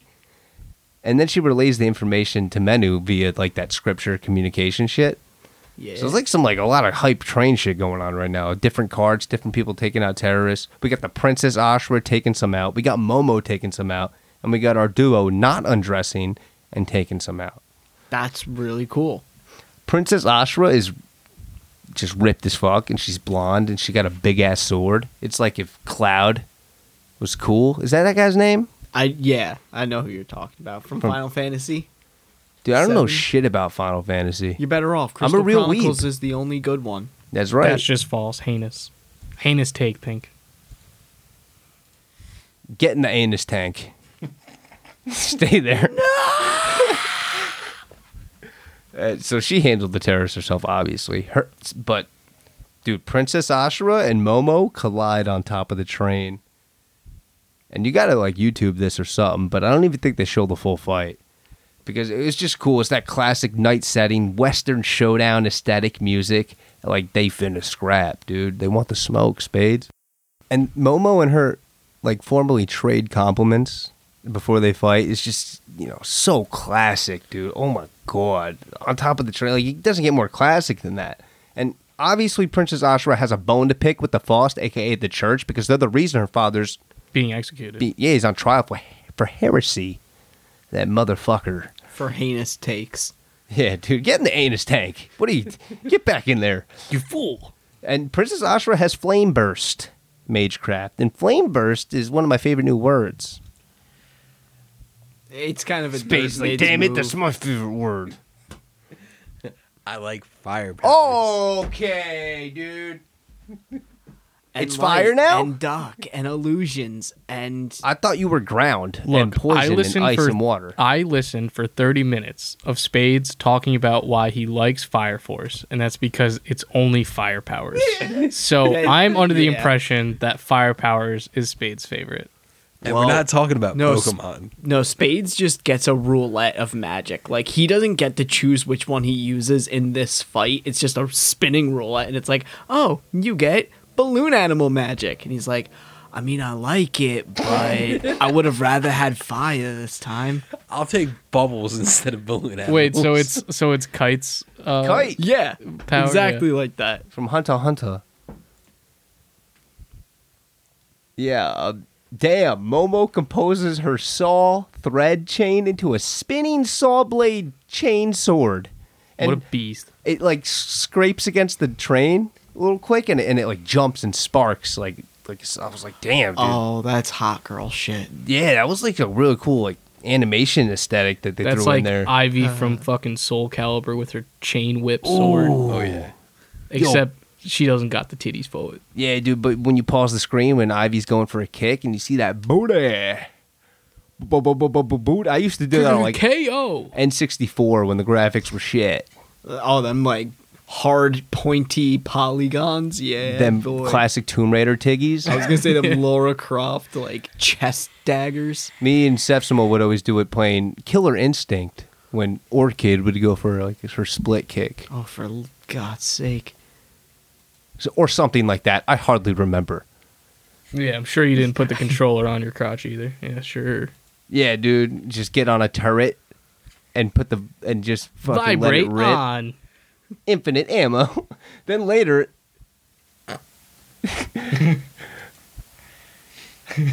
Spades feels called out right now. I could see it in his face. He's like, how do they know? First of all, we're not roasting spades. We're on, we're on the executioner in the way of life. we're always roasting Spades, the execution of Spades' reputation. execution of spades in his way of life. Yeah, Virgin Road. That was the finish him. Fatality. But when you mentioned Ivy, speaking of fighting games, that chainsword turned into a whip mid fight. Yeah, yeah. That's what I was kind of thinking of when you when you said it, and then like the sparks and stuff. Because every time her like chain whip would hit the ground, it would spark. yeah. And dude, Menu, I can't. maybe I haven't explained enough that like Menu's I don't know, she's very Chadly. She's like, huh, I'm almost fighting the princess on the oh, she'll handle herself. And then later on she's like, Wow, they're still fighting? She's Hmm. like, "Ah, I don't teach bitches. Yeah. It's just it's, se- it's sexy Fran, dude. That I strength. mean, she straight up's like, "Oh, nice. She's got big boobs. That's what's up." Yeah. That establishes right out the gate she's Chadley. Yeah, she got like testosterone in her titties. Interesting. Testosterone She's got big nuts. She's got big chestnuts. Yo, what the fuck? Dude, you just broke my reality. Merry Christmas. Roast them up over an open fire, baby. Spades has his hand on his head. So I also learned there's some cool stuff I learned that's not too etchy. That they can use something called ethereal enhancement on their bodies to sustain more damage, just like when we were talking about Kite from Hunter x Hunter. Something you can do with Nen. What do they call that? Ren, Zen, Hen? They call it Hen, Ten. right? Rooster? Ten, ten Ten. is the one for protecting yourself. Yeah, dude. 10. 10. I wear 10 condoms. Nonsense. it's co or nothing. I said it wasn't going to be ecchi, bro, but I got to hear them.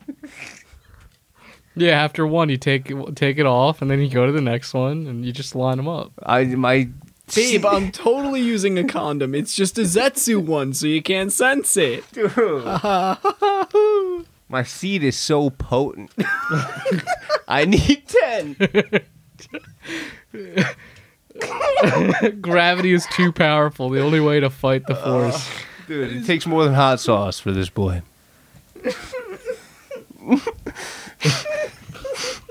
Another thing I learned, that I'll try not to make ecchi, is that these incantations from the scripture are accompanied by actual scripture from the book. Oh, it's shown on screen. Spades, I actually didn't screenshot it as well. I actually copied it down because I'm a note freak. Etheric connecty scripture. That mu- maybe it wasn't connecty. Maybe that was my autocorrect. 10 9 Invoke. For so long as thou seekest bliss, there will be one to bear thy calamity. It's like, holy smokes. Poetry, baby. Uh, train terrorists carry red crystals as kind of like an insurance, like a hidden poison pill in your mouth type thing if they fail. Yeah. So, because they said they would be hanged anyway, so they all get like taken out eventually, and they. I'm not going to get too much into this, but this is where like some really cool like body horror stuff comes in, which I didn't expect, but makes sense since they're going uh, a little past shonen as far as the maturity goes, and they definitely take advantage of it here, dude. Their faces collapse into each other, like into itself. Oh, dude, that's awesome. I, it was dope to see Oh, and the rest of their body follows and they're all being enveloped in these crystals they turn into like a pool of blood and they all like combine and emerge into this blood red knight.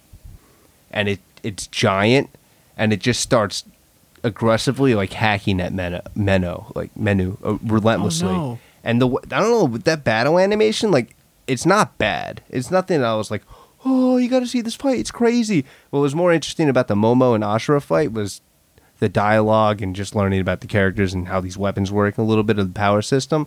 But the way this thing was slashing and hacking at her, and I just felt this brute strength of it. It was crazy. It was like spades, like holding the chancla. yeah. And Menu says something interesting. She says, at least it didn't manifest into an angel or a dragon. Like, that would have been way worse. I'm like, yeah, I think so. What the fuck? I didn't even notice that part uh, because I was more more inclined to watch the fight, which really wasn't anything to, really to write home about. But it sure has brute force, and it was scary as as fuck. That's what she said, dude. She said it was scary as fuck. And I'm thinking it's, it turned into a knight, not a dragon or an angel, because it was just a bunch of silly goons. Yeah, if it was a group of real ones, Like us? it would have become. Yo, a like if we were in Shield Hero, Oh, shit! Oh. That was a nice reference, dude. Shout out the Shield Hero uh, review we got going on. So, I also learned there's a dark past for both of these lover honeys, dude. And some more crazy events happen on the train. I'm not going to talk about it, but the Red Knight, he just he hit something that he shouldn't hit. And there's a lot of innocent lives on the train, and they got to stop it, dude. Oh, she got to borrow ether from Akari because taking out the Knight drained all of her shit. And Akari's only concern is like, Menu, but are you going to be okay if we do this? And Akari's the one that's about to go through it. And Manu says something that we'll definitely get more context later, I guess. She says she lost most of who she was a long time ago, and that she doesn't feel the pain anymore when connecting to another's ether. And then Akari also drops a little subtle hint before she says, Don't leave me alone. I don't want to be left alone anymore. And then Oh. Menu's like, Any more? I don't That's get it. That's sad. I don't like that. So maybe something happened to Akari in her real life before she got Zaki'd. Damn, they better not be pulling none of that stuff. I'll cry. This is like their Big Bang bonding moment, I suppose. I mean, quite literally. They're swapping Yeah. ether right now. Like, I only do that with people that uh, I swap ether, with. Akari is always willing to trust Menu over everything. She finds strength in her. She makes her take care, take herself less seriously. She helps her reclaim her fleeting humanity, which we talked about, and it makes for a really dope team. It's really entertaining to watch. All the flirting comes very natural, even though it's two girls. This show does a phenomenal job of just making this like splendidly natural, as it should, as it is. And an example is just like little back and forth. They're on the roof of the freaking train. They're about to freaking, they're about to climax, dude. And one of them's looking stern. She's like, ah, "It's weird. You don't usually smile like that." And she's like, "Oh, okay, let me fix it." And she smiles. She's like, "Wow, that's amazing." I'm like, "Holy smokes, dude! This is love." It's like how you look at me, Pink, and you're all disgusted. I'm like, "Nah, he loves me." Yeah. Don't tell no one though. And then we we actually hear that epic Spanish guitar shit again. So I guess that's going to be a theme that plays and sticks with us throughout the show. And I'm here for it, dude. Oh wait, you hear that Spanish guitar when I look at you with disgust? Yeah. Okay, good. yeah. Only on the really disgusting faces. and it ends this third episode ends with a really it throws another really cool concept into the mix do you remember that shizzle spades it actually does a cool little directing thing too uh, on the train station landing once the train stops where everyone is safe and sound awaiting a substitute train and then menu looks over at akari and she just thinks to herself what if i didn't stop the train Oh yeah, that I I wasn't sure if what you were talking about, but it honestly, you're better off watching this. I don't want to spoil it. I mean, too late for that, but sure. I spoiled Yeah. everything. I know. the We whole fridge. basically got Alright, to so watch. I feel like I watched it. the show. Yeah. Fuck it, I'm gonna spoil it then.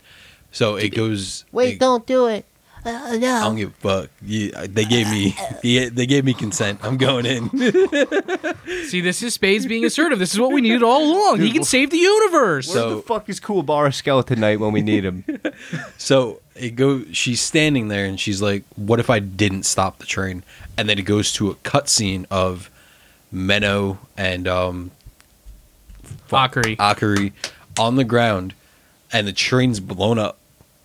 But her power, time reversal, brings them back. That's why she came up to the cabin of the of the train, because she wasn't there originally, and then now all of a sudden she's coming up.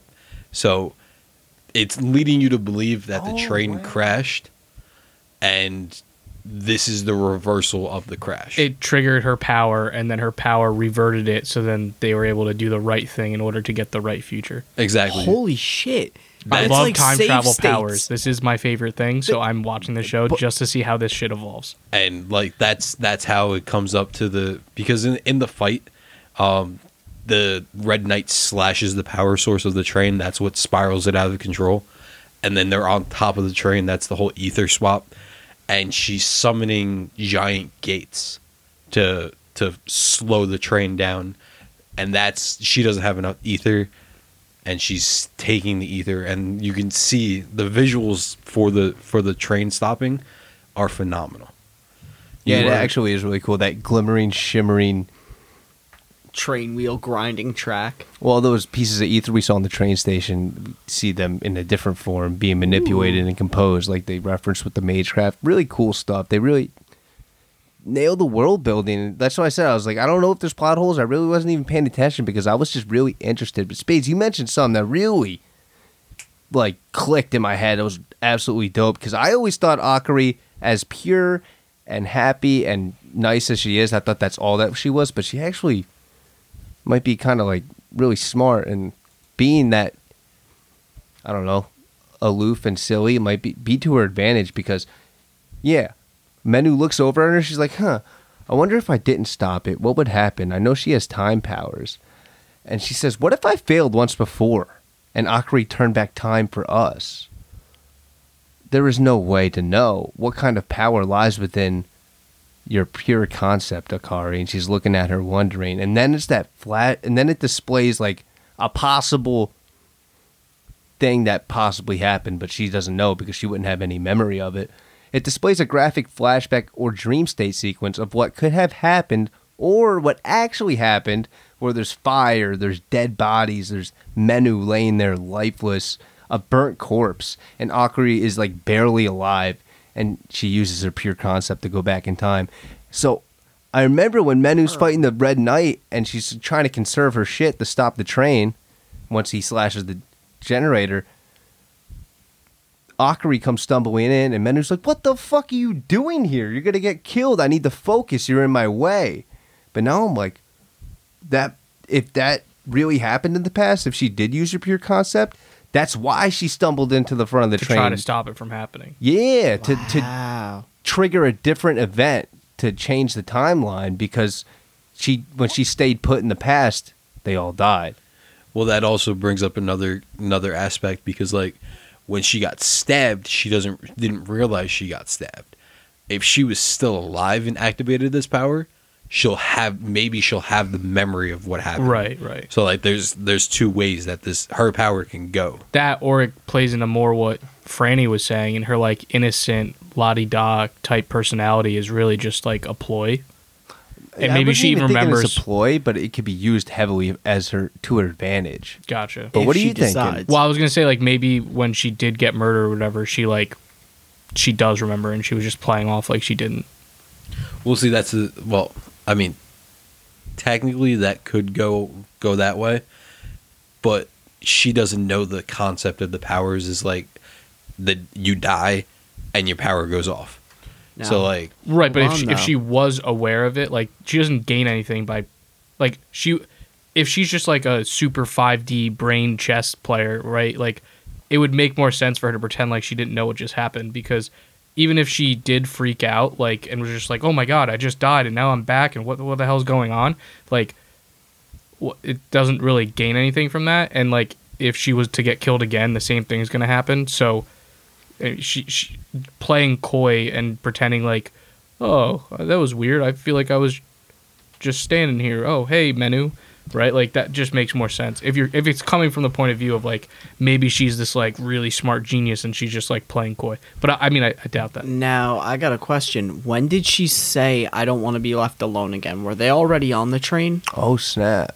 Because I think that's she when she told her to stay put. Because she might have that memory of like, oh God, oh, no, Oh, Maron. everyone Oh, died maybe- except me. Maybe that's what she was referencing and not I- referencing like when Her she was in Japan.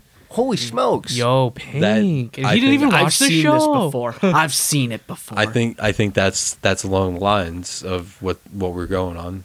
I mean, No, this is familiar. I've been here. all all said and done. I mean, we're done with the review. I think this show has done a splendid job at like keeping the viewer's mind going. It, it I mean, we're not allowed to explore her pure concept because the more she does that, the, The more dangerous gonna it be. gets. Yep. So the mystery is going to remain locked, and uh, uh, we're just until gonna keep getting time hints and around plot says otherwise. Yeah, I just I just realized something, Franny. The Momo and the princess they they fell off the train while they were fighting. Yeah, they were fighting. They just yeah, it was brutal. Like two titans going at it. Oh my God! And Could you imagine they- taking a dive off a train? Well, they got they got the armor, the the magic armor. Okay, enhancement. Um, Still, that's gotta suck. Yeah, it Yeah. is like honey goat weed. we don't know we don't know if the power of reversing time affected them, type deal. I don't know if it's right? like Because I'm sure, like, I'm sure the way that her power works, it's like a certain amount in the vicinity, or maybe it is just like she literally just turns back time, and it's doesn't matter who's in the vicinity. It turns back the time for the entire world. Who knows? Like, we don't know enough about her powers. I'm sure. so many different genres colliding in this show, and it's Yeah. it, it's just super interesting. It's so great to watch. Time power is like my favorite thing, and like I was hooked on your guys selling this to me already, and now I'm just like I'm probably gonna go home and just binge this tonight because I I just need to like see this in action and analyze it. It's yeah. I don't think anybody would be disappointed. It's got romance. It's got exquisite romance. It's Yuri. It's girl love. It, it's got this awesome shonen aspect you cannot ignore. It's got politics in it. It's got time travel stuff going on. It's an isekai. It's got tickle bitties. Pink hair and ribbons. Yeah, it's got shout outs and homages to other great anime. I don't know, it's free. I mean it this is some original shit. Some real original shit. I looked up the creator. He he this is like one of three things he's done and this is obviously very much the more the only The good, the good. serious one. Yeah. yeah. Is this is this like a really long running anime or manga or like what's the I don't know the info on that. I don't know if you said it in the beginning. I just forget. I did not. Let's see. June 5th, 2020, very recent until present, so it's still ongoing. There's only 3 volumes out right now, so they Wow. it was recognized as great from the jump and they just didn't waste any time. They put it Dude, that's what I'm saying. This is this is HIDIVE jail for it. It's why it's not getting enough views and enough praise. I'm telling you. I bet you it's like popping off in Japan, right? Because they wouldn't serialize it into an anime unless it got really good sales in Japan for the manga. that might make sense as to why it's on HIDIVE like that's the like you're going to be exclusive on here but you're going to take the deal because no other company's going to approach you this early Yeah. in your manga Yeah. releases And that's I guess same thing with your boy Kongming because that's also you know 2019, so that's like a recent. might be a HIDIVE uh, technique the HIDIVE like smart power move. Like we could build an empire if we catch a few good fish early. I mean, more power to them because honestly, with Crunchyroll rolling in with Funimation and being one like giant hive mind organization, like there needs to be more competition for the space to be healthy. Yeah. And Netflix is not good enough. No. and a little more info actually because i referenced the manga right there the light novel started in 2019 a year earlier and there's seven volumes but they're a lot shorter so it's the same it's yeah, it's probably not. There's probably the same amount of content that got serialized as the manga, and then. But that that's cool because I mean, if it's ongoing and stuff, you know, as long as they stay up past the anime, who knows how long this will run if it gets good praise. I want to make sure I didn't confuse the mangaka from the anime you guys are, well, your boy Kongming, because I was looking that up as well. Oh, it is different, but actually, this is. Oh, liar heroine goes to labyrinth. Hmm, that's interesting concept on an isekai as well, and she looks very Like a liar. yeah, like kind of like Erina if she would look a little more evil and, and sinister from Food Wars. Ah, that's why I don't know her. Yeah, and my sister, the heroine, and I, the villainess, another isekai. Huh. So Damn, dude loves his isekis. yeah, Mato Sato. So the executioner and her way of life. I'm I'm, and your boy Kongming, and Tomodachi Game. I would say the top three sleepers of the season. Skeleton Knight, it's a wild card. I think it will remain one. I think it'll only be like remain in the hearts of weirdos like me. Fair. That like it- it's hot bar trash. That's why I say that. Yeah. But those are our other three ones, dude. Those are above and beyond. So this is probably one of the best seasonal frontiers we've had in a while. Since like fall of what, 2020? Yeah, with Wandering Witch Elaina and Talentless Nana. We had um Jujutsu Yeah, Kaisen Jujutsu in there. Kaisen was then too. Yeah. I think maybe Vivy Fluorite Eye's Song as well. Underrated as I shit. think Mushoku Tensei came out in 2020 as well. yeah, I mean, i we might be combining a bunch, but yeah, I mean, even so. and for the spring too, like the spring usually isn't the heavy hitter. Usually the fall is like when all of the premiere shows air. yeah, but maybe we were always maybe that's the heavy hitter type things like JJK, My Hero, Demon Slayer, like those have to be in fall. But all these other ones like this, like that are coming out for the first time, I don't know if they have that luxury of a choice. I mean, hey, as long as we find the diamonds in the rust, the the diamonds, And the Sabikui Bisco, Yeah.